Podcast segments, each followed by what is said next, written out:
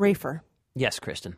it is a week of childhood magic in the movies. Yes, it is. We have the latest installment in the Hobbit trilogy. We have the making of Mary Poppins and Saving Mr. Banks. The Golden Globes, the magical Golden Globes. So round and full of liquor. That's right. They're more magical the drunker you get. We love the globes. globes. Just love them. love them. Did you have a magical childhood, Kristen? Oh, so much so. I Yeah? knew I, I knew how to fly. Um, Uh huh. and let's see what else did I do. I I, I knew how to become invisible. Uh, I had this fantastic babysitter, these sister babysitters named Debbie and Lori, and every time they'd come over, they'd bring over Husker Du, which was my favorite board game as a little Oh, kid. yeah, mhm. Later, the inspiration for a rock band called Husker Du. Correct. It was pretty magical. How about you? Uh, yeah, I had a magical child. I, I actually liked magic when I was a kid. I actually performed, or I, I attempted to perform magic On a know. worldwide stage? No, no, no, we're not on a worldwide stage. But you know, the little, the little, um, the handkerchief that you could drop an egg into, and because it was patterned, you couldn't see the egg, or at least so I thought. Things like that. Yeah, That's how that trick works. that's exactly. Oh, that's how it works, Kristen. I'm learning now so you know. much. Oh, it, well, we're going to talk more about magical childhoods, maybe some magic tricks uh, in this week's podcast. But before we do that, let's introduce ourselves. I'm Kristen Meinzer, producer for The Takeaway. And I'm Rafer Guzman, movie critic for Newsday, and this is Movie Date.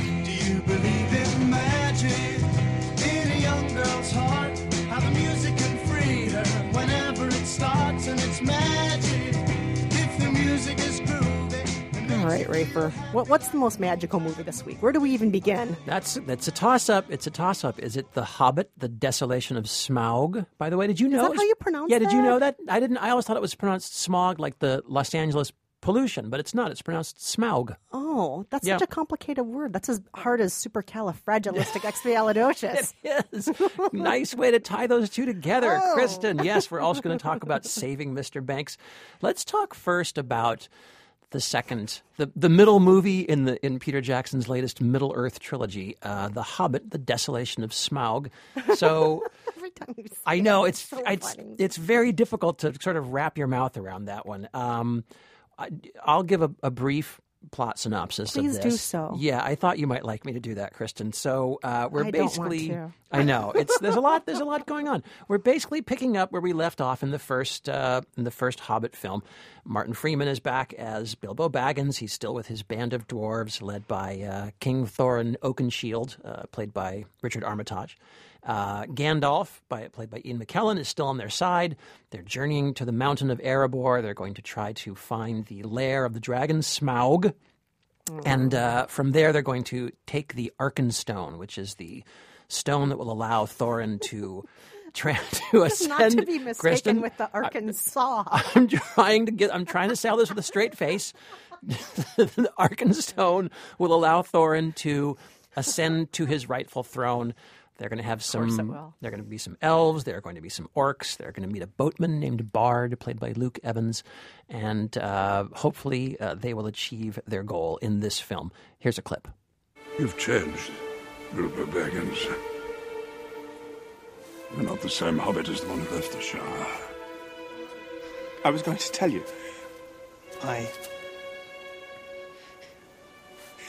found something in the Goblin tunnels. Found what?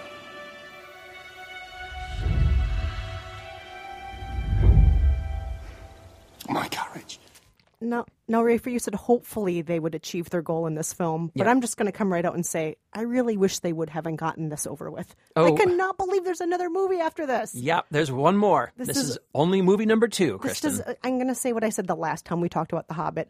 I don't understand how a children's book is being broken down into three different movies as a nine hour movie. Right. I don't understand that. I kind of understand with Lord of the Rings. I don't understand with this book. Right. Um, well, yeah. Did you were you were you not a fan of the first one? I don't think you were. No, I was not. Yeah, I remember you disliking the first one. I liked the first one, taking it on its own terms. I thought the first one worked pretty well. And what I liked about the first Hobbit was because I was not a fan of the Lord of the Rings movies at all.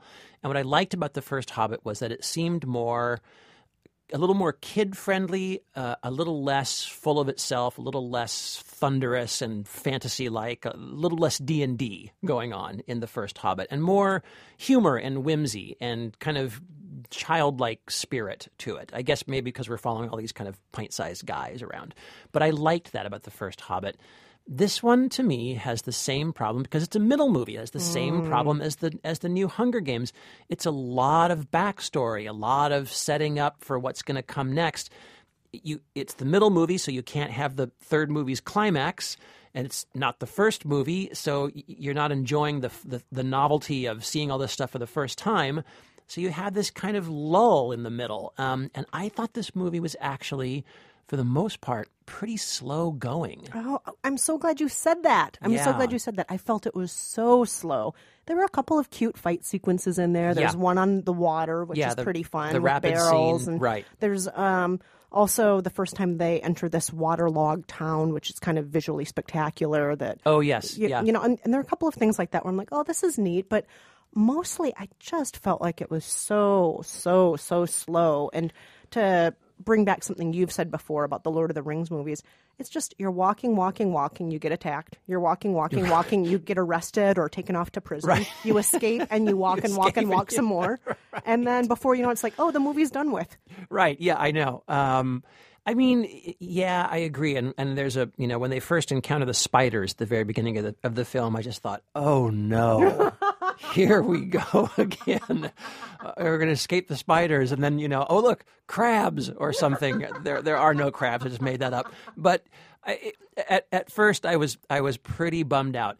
I I will say there are a couple things I liked about this movie. Um, I I do think Martin Freeman as Bilbo Baggins is really charming and fun. I like him a lot. Um, Even when he's talking to his ring. yes, you do see a few little scenes of him getting more and more uh, possessed by his by his precious.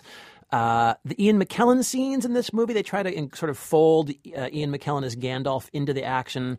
I found those scenes pretty dull, and they've just kind of felt like padding to me. And just outside the action, it's like, oh, and now back to Gandalf. Right, yeah, and I, I feel like what they're trying to do is is pad the film out, give you all the action, the special effects that you, the fantasy fan, paid for, and sort of not make it so that all we're just doing is listening to everyone plan and talk and establish the Arkenstone and the throne and the and the dragon and why they have Bilbo there. I'm actually not sure why they have Bilbo there. Are you? No. No. so that's, you know, sort of not ever quite explained. Um, but the other thing I really liked about this movie is Evangeline Lilly as the elf Tauriel, who kind of falls in love with the dwarf. He's just tall enough. He's just tall enough He as a seems dwarf. taller than other dwarves, doesn't he? He seems taller. But no, can I just say something about that? Evangeline, it's so great to have you in this movie. You're wonderful in this movie. But what universe do we live in that there's still only one female? Yeah, well, okay, sure. This just drives me up a tree. what I about the what about understand. the Elfin King, played by Lee Pace? I he he seems like he's kind of a drag queen. The Elfin oh, King. Oh, because he him? looks girlish, then it's the same as a girl. No, I just thought he was kind of funny. I thought he was a good character. He's it's- kind of funny, but you know, He's kind of channeling Bette Davis or something. I, thought, I thought it was such an interesting way to play that character. anybody channeling Bette Davis, I'm I'm behind that. But I just, it's the same. It's um, one of those things that just drove me nuts. No, also about you. Lord of the Rings, which is what boy? I know these are mostly trying to appeal to Yeah, boys. they're not girl What movies. what boy out there actually wants to be in a universe where there's no females? No, I totally agree. And and you know, I don't know what this says about me, but I was really happy to have some romance. I kind of thought like, oh, there's, I could actually care about these two. I don't really care about the orcs. I don't care that much about all the other. Oh, couldn't care less about the orcs. Yeah, all that stuff going on. I like the little romance, um, and I also think that uh, Benedict Cumberbatch, who plays the voice of Smaug at the end of the film, um, is quite good. And Smaug looks is pretty great good. no matter what he Yeah, does. He's in everything. My God, Anything he's, he he's does, omnipresent. Yeah. I love him. I love him. But did you love this movie? I said it, I, I would call this an okay date. I, I, I, it's just a hair less entertaining than the first one to me. I would call it a very bad date. Wow, no kidding. Yeah, didn't enjoy it at all. I I was really bored. It was really slow. It felt like nothing happened, but everything was being explained. Yeah. And my God, it would have been nice to have another woman. Maybe just three women There's a, of there's a daughter. There's a little girl in there somewhere. At the end. Father, you're home. I think oh, that was like her one line. Well, there you go. all right, let's move on to our other childhood magic movie. Yes. Saving Mr. Banks. Now, this is telling the backstory about how P.L. Travers, she's the author of the Mary Poppins books, how Walt Disney got the film rights to her books because she was very resistant to that. She'd created this character out of childhood memories out of her own imagination. The characters in Mary Poppins were very near and dear to her heart. But Walt Disney, he was very, very, very certain that this needed to be put onto film, maybe with some cartoon characters and some jumpy songs to add to it. He spent 20 years trying to get her to agree to make this into a movie, to hand over the film rights. She finally, after 20 years, says, Fine, I'll pay a visit to Disneyland. I'll sit down, I'll talk with you, I'll work with your team for a couple weeks, and we'll see if maybe I will agree to making this into a movie. And so we follow that journey, and here is a clip of that. What are you doing? All right, here we go. Room here for everyone. Gather around. The constable's responsible. Now, how does that sound? No, sound? no, no, no, no, no, no, no. Responsible is not a word. We made it up. Well, uh, unmake it up. Did you like the original Mary Poppins, the movie with Julie Andrews? Yes, I did. Um, again, it's it's you know it, it would never come up on my list of favorite movies, even for a, you know a, as a kid or for a kid necessarily. It's not the first movie I ever think of really, um, but I always did like it, and really mainly because of Julie Andrews. She's, Oh, she's just so wonderful. She's really amazing in that film. She somehow manages. It's it's a it's a difficult trick when you think about it when you watch that film because the character of Mary Poppins is very stern and in some ways entirely humorless throughout the throughout the film, and yet just because Julie Andrews maybe because of who she is or how she expresses it, you get this feeling of tenderness from her. You you somehow you bond with her emotionally through the film when she's giving you almost nothing to work with. Somehow it just works, and it's really because of her. I think that I like that film. Mm, and did you think in any way maybe Emma Thompson was trying to play P.L. Travers in the same way, where she's got this extremely tough exterior? She's giving you nothing, but maybe there's some tenderness underneath. Yeah, it well, it's interesting. I think the I think the fun, the most fun uh, in in this movie is, and it's really Emma Thompson's movie. I mean, she carries the entire film basically. Mm-hmm. She's in almost every scene. Yeah, she's in just about every scene. Um, a lot of flashbacks, of course. Um, but y- y- the fun of the film is finding out that the that the woman who wrote Mary Poppins, this beloved children's novel, and, and what we all now know as this beloved Disney film, um, was really just no fun at all. It was, was just this cantankerous, So crabby, mean. rude, bullying. Insulting everybody. Just it's great. I you know the uh, the Sherman brothers in, in that film we just in the clip we just heard um, Played Jason- by B.J. Novak and Jason Schwartzman. and Jason Schwartzman, who are both very good. Um, as uh, if I have these right, I think that's Robert and Richard Sherman that they play respectively. I may be wrong on that. Sorry, but uh, they play the Sherman brothers and um, Bob Sherman. Uh, obviously, we we assume because of the war um, has a limp, and um, he he storms out of the office at one point, and he's got this, you know, pretty severe limp, and and P.L. Travers says, "What's what's wrong with his leg?" And someone says, "Well, he was shot." She says, "I'm not surprised." And it's it's it's so clear that you're like, "No, in the war, obviously." But you know, but she really is a bit of a monster in this movie. And again, it's you know, it's down to Emma Thompson that she really kind of pulls you in and makes you feel for her anyway. What did you think of it, Kristen? Well, I always just I think Emma Thompson is so enormously talented, Yeah. and she's got such wit and strength. There's something about her that I could just watch her do just about anything. Yeah, she's just wonderful. So smart, such a great actor, and um, I thought also that Tom Hanks was delightful as Walt Disney. He was exactly the right person to be cast as Walt Disney. Really, who else would you cast? Who else would you cast? Yeah. Right? Who else? He was great. I will say this. Sometimes I felt that we're going into lots of flashbacks. As you mentioned, there are lots of flashbacks to A lot of flashbacks. to it, it's almost 50% I was- flashback I was actually just about to say that. yeah, which I, I think we could have done with um, quite a bit fewer flashbacks i think sometimes the, rhythm flashbacks it gets repetitive, right? The rhythm of it. They're uh, after a while they're not revealing anything new in the flashbacks. It's Right. just repeating what you just saw in the last flashback. Now, mind you, the actors are great in the flashbacks. Uh, Colin Farrell plays her father, Right. Um, the real Mr. Banks, the Right. inspiration for the Mr. Banks character. Tra- Travers. Goff is his name. And that's that's where she took she took her last name Travers from his first name, I think. Yeah, and um, and he's great. I really think Colin Farrell's terrific in Yeah, this. he is And good. He's um, a wonderful, loving, eccentric, completely self-destructive man, and he does a great job with that. You can see why a child would fall in love with that kind of exciting character, but Mm-hmm.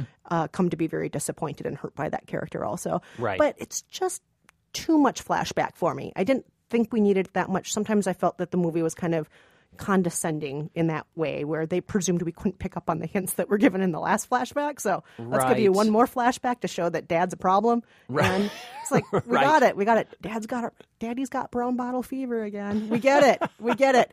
But um, that's my only criticism. I thought that the acting was great. I thought it was a lot of fun. Watching them put together these musical numbers was a hoot. I just Right. I loved all the conversations and the singing, dancing moments, and uh, so mostly I thought it was a really good date. Yeah, I I liked it as well. I think um, the director is John Lee Hancock, who did The Blind Side, and I think the movie feels a little bit like The Blind Side to me in some ways.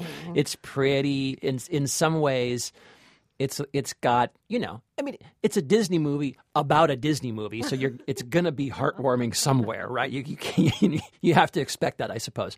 Um, but there was something uh, the whole you know the movie is called Saving Mr. Banks, which I, I think for me when this movie was coming out and I was dealing with the studios, I didn't get it. I didn't get that title, and I, I and I and I wonder if people are going to make an instant connection to that title. It takes a little explaining. Not, not many people, I think, have a, a clear image in their head. It's not the first thing they think of when they think of Mary Poppins. Is George Banks, the father? and it's and the movie is sort of structured around this idea that that P.L. Travers that sort of the, the the emotional crux of that of that story is that father figure, and I'm not sure most of us feel quite the same way about that movie. I'm not sure if that's the first thing most of us think of. I don't think any of us do, but I No. think that's the fun. Su- no, but I think that's one of the one of the fun surprises of it, and that's one of the ways you learn about Emma Thompson's character. That's one of the but I didn't feel like the movie quite made its point clearly enough. I you almost, don't think that she got to save Mr. Banks in the end, I or don't- that maybe Walt Disney saved Mr. Banks for her, no made him into something other than the monster. No, and I and I uh, and I and, I, and I'm not. I don't mean that to sound as I don't mean that to sound as, as dismissive as as I'm making it sound. It's just that there were a lot of times where I couldn't quite figure out what P.L. Travers was getting at. I couldn't quite figure out why she was reacting to certain things the way she did. I couldn't quite figure out why she would soften at one point when I, I didn't. I, I you know, there's a point where she kind of starts tapping her toes to this particular musical song, and I couldn't. I didn't understand why that song more than any other song, and I just felt like Yes, you did. Where were you? Were you not No. in the theater with me? Yes, Yeah, you no, were. no. no, no. Let's go fly a kite. Okay, I don't want to give away the ending. Let's yes, about- yes, yes, yes. You're right. It was "Let's Go Fly a Kite," but I didn't understand the significance of the kite to her, and I, especially because the kite. I don't know. I again, it's hard. It's hard to talk about this stuff I without tell, giving away too tell- much. I would but, tell you, but then I would tell everybody the ending, and I don't think I should do that. Well, at any rate, I felt like I felt like there's a lot of complicated psychology. The film tries to simplify it, and I never quite bought it. But Emma Thompson carries the movie. She's so good. Uh, uh, very good supporting actors. Paul Giamatti as the guy who uh, drives Paul her around. Giamatti's He's great completely adorable. And the other thing I would say is stay stay for the credits because you will hear the actual tapes of P.L. Travers, who insisted on all their story meetings being recorded. You will hear the actual voice of P.L. Travers, and you will think to yourself, "It's a wonder that movie ever got made." and and the, so the backstory is fascinating, and Emma Thompson is good enough, and Hanks is good enough that I would say this was a pretty good date. Oh, good. Yeah. Oh, good. I was. I wasn't even sure where you were going to go with that, was, ultimately, that's ultimately I came down on the side of good. okay, good. Well, you know who else thought she was good? The Golden Globes. The Golden Globes. That's right. The Hollywood Foreign Press Association, who, as you've pointed out before, Rafer, they just love celebrities. they sure do. They don't, they'll just, yeah, they just like hanging out with stars and so on. So sometimes their nominations aren't the best nominations. Sometimes, true. Sometimes their nominations are really just starstruck nominations. But Yes. the nominations came out, and let's talk a little bit about them. Emma Right. Thompson, do you think she deserved that nomination? I think she did. Yeah, uh, I think uh, I think it's a really really good performance. Um, and there aren't that many other female perf- female lead performances this year. That, So few. yeah, there aren't that many others that I could think of. Is are we talking? And I And guess she got drama. So you know how they break things up between drama or musical slash comedy. So I couldn't I couldn't even tell what category this was going to end up in for Right. the Golden Globes. Exactly. I'm so confused. So yeah. Well, it's weird that that Saving Mr. Banks gets lumped under drama, whereas Nebraska gets uh, nominated for comedy. And Her, the Spike Jonze movie, um, which I have seen and which I would classify as a drama, is also in the musical slash That comedy. is so weird. It's category. like, yes, there are some whimsical, magical visual moments in Right. in that, and and the premise is a little bit you know peculiar in her, but I would say her the story of falling in love with artificial intelligence, uh, Right. and being completely unable to engage emotionally in real life is actually really freaking depressing. Yes, right. Not a comedy. Not We're- I mean, we're going to talk more about that movie when it comes out. We don't want to ruin Right. it right now, but Right. not a comedy. So yeah, they broke things down kind of oddly. I mean, Well, and speaking of which, her uh, one of the big controversies this year was that Scarlett Johansson, who plays the voice of the artificial intelligence in her, was not was was rendered ineligible for a nomination. So There's she, no screen time, just her voice is there. just her voice. Uh, I'm not sure how I feel about that. How do you feel about it? Um, I was really thinking a lot about it after seeing the movie. I was thinking that it would be a really fun stunt for her to get nominated. Yeah, And I think it would increase viewership. I think people would be really curious to see what would happen. Yeah. And for that reason, I'm surprised the Globes didn't nominate her because also they love stars. That's true. That's true. They, pa- they that's true. They passed up a, chance to have Scarlett Johansson on their stage. So, the, so the the breakdown comes out from these nominations is that it, in in the lead with seven nominations apiece are American Hustle uh, and Twelve Years a Slave. Then behind that is Nebraska with five nominations total, and then in third place, tied with four nominations each, are Gravity and Captain Phillips. And I think what's interesting to me about this list is I think we're seeing the ascendance of American Hustle, which I never thought uh, was going to really be like a huge awards contender, and it's really? it's rising up the ranks. I mean, the, um, the New York Film Critic Circle, of which I am a part, uh, nominated that for their uh, named that for their best movie of the year. I was not in that camp. It was a bitter it was a bitter fight during, on voting day there between Twelve Years a Slave and American Hustle, but American Hustle won out after I think five rounds of balloting. oh my gosh. Yes, it was a five-hour voting session. Oh my gosh. Five hours. Wow. Yes. This is like being part of Washington. It was like, like it's like That's exactly what it like was. Like all the people who run the government or don't run it. That's yeah. right, exactly. Uh, yeah, it was a lot of a lot of um, you know a lot of those a lot of those votes came down to the wire, and that was one of them. But um, since then, I think I think it looks like American Hustle is kind of is pulling out front. Hmm. Also, uh, nothing for the Butler. No Forest Whitaker. No Oprah Winfrey. Not one nomination. I think that's a little bit surprising, but you know, Little bit I'm, surprising, I'm, I'm, yeah. I'm also surprised, and you're not going to be surprised by this at all. I kind of expected Walter Mitty to get a nomination for something. What? I did. I That's expected. interesting. Yeah. I, anywho, we're going to talk about Walter Mitty later when Yeah, that's out, we'll not in today's that. podcast. We'll save that. All right.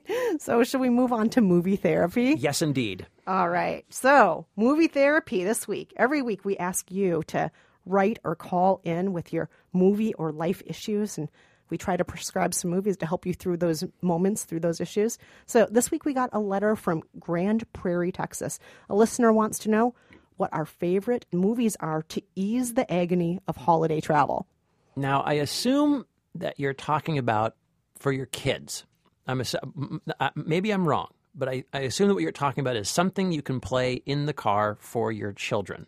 Uh, I'm, I'm guessing you don't want the passenger in the car next to you just spacing out, watching his iPad while you're just stuck there driving, talking to nobody. Or you yourself while you're driving. Let me just watch a movie while I'm driving. right.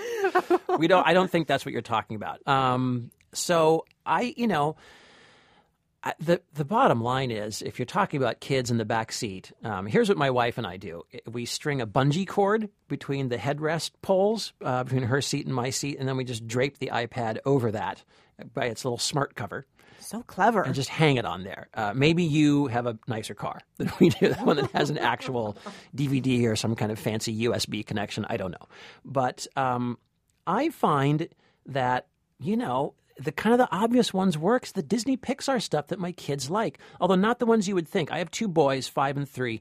Um, they like Tangled okay. I think my boys are already growing up to be like boys, boys. They don't like stuff with girls in them. But they like Tangled okay. They loved Toy Story. They've probably seen Toy Story a kabillion times. They loved both Monsters movies, uh, Monsters Inc. and Monsters University. They weren't that crazy for some reason about finding Nemo. They found that a little scary. It is a little scary. Yeah, I guess Being it's a little separated from your parents and then, uh, it's kind of scary. I suppose so. I tried to get them into Secret of NIMH, one of my favorite movies from the '80s, and they were they were just Oh. That's a hard movie. They were not having it. They were not interested. Um, I know these don't count as movies. I'm just going to throw them out there. And again, you know, I don't know if your kids are girls. This is probably not up their alley. Um, but uh, some TV shows that my kids love that they will watch over and over and over. And by the way, they only want to watch the same episode over and over and over. I don't know why. Speed Racer. They always want to watch the first episode of Speed Racer, not the second episode, just the first. Same with Thundercats. I downloaded some Thundercats for them. They loved it. They only want to watch the first episode of Thundercats. Wow. I don't know why. They don't want to watch the second episode. And then Dinosaur Train, also great for kids. Baffling premise: bunch of dinosaurs. One is a, one is adopted by a different dinosaur family. They get on a train. The conductor is a dinosaur. They can travel backwards and forwards in time on the train to other dinosaur periods. Very complicated to me. It doesn't exactly make a ton of sense. My kids love it. They'll watch any episode. Doesn't matter. You can put it on. They'll space out. They love it. Okay, question for you as a parent, though. Yeah. When you hear these movies in the background, you and Anne are driving along. Are you Yeah. having adult conversations? Are you going mad because you can't stand the sound of Dinosaur Train one more time? what are you What are you doing in the front seat? Is it We actually talk. so? It's actually easing your holiday travel agony. Yeah, yes, to, it is. To get to our listeners' question, it helps. Believe me, I've I've I've driven from here to Pittsburgh. That was six hours. I've driven here uh, from here, New York, to um, Chincoteague, which I think is in Virginia. That was a good six hours. I've driven to Boston. I've driven to D.C. I've done a lot of driving.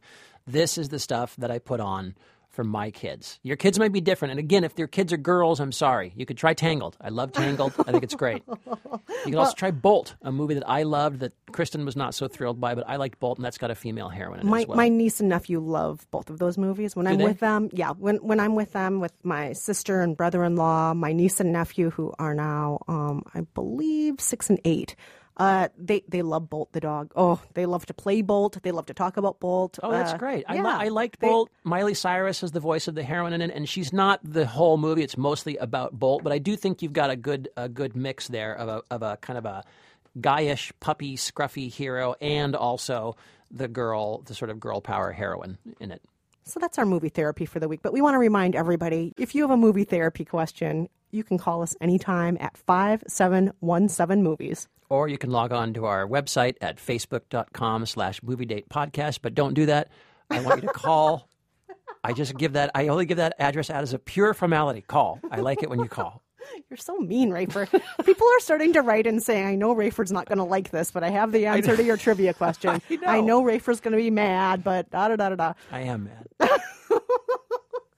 All right, so speaking of trivia, every week we throw out a trivia question for you guys to answer. We randomly pick from all of the responses one of the winners. So uh, last week, our trivia question in honor of fake rock bands, fake musicians in the movies like Llewyn Davis. Right. We asked you to identify a fake band, and we asked you what movie this fake band was in. This is the clip we played for you. And if you feel like I feel,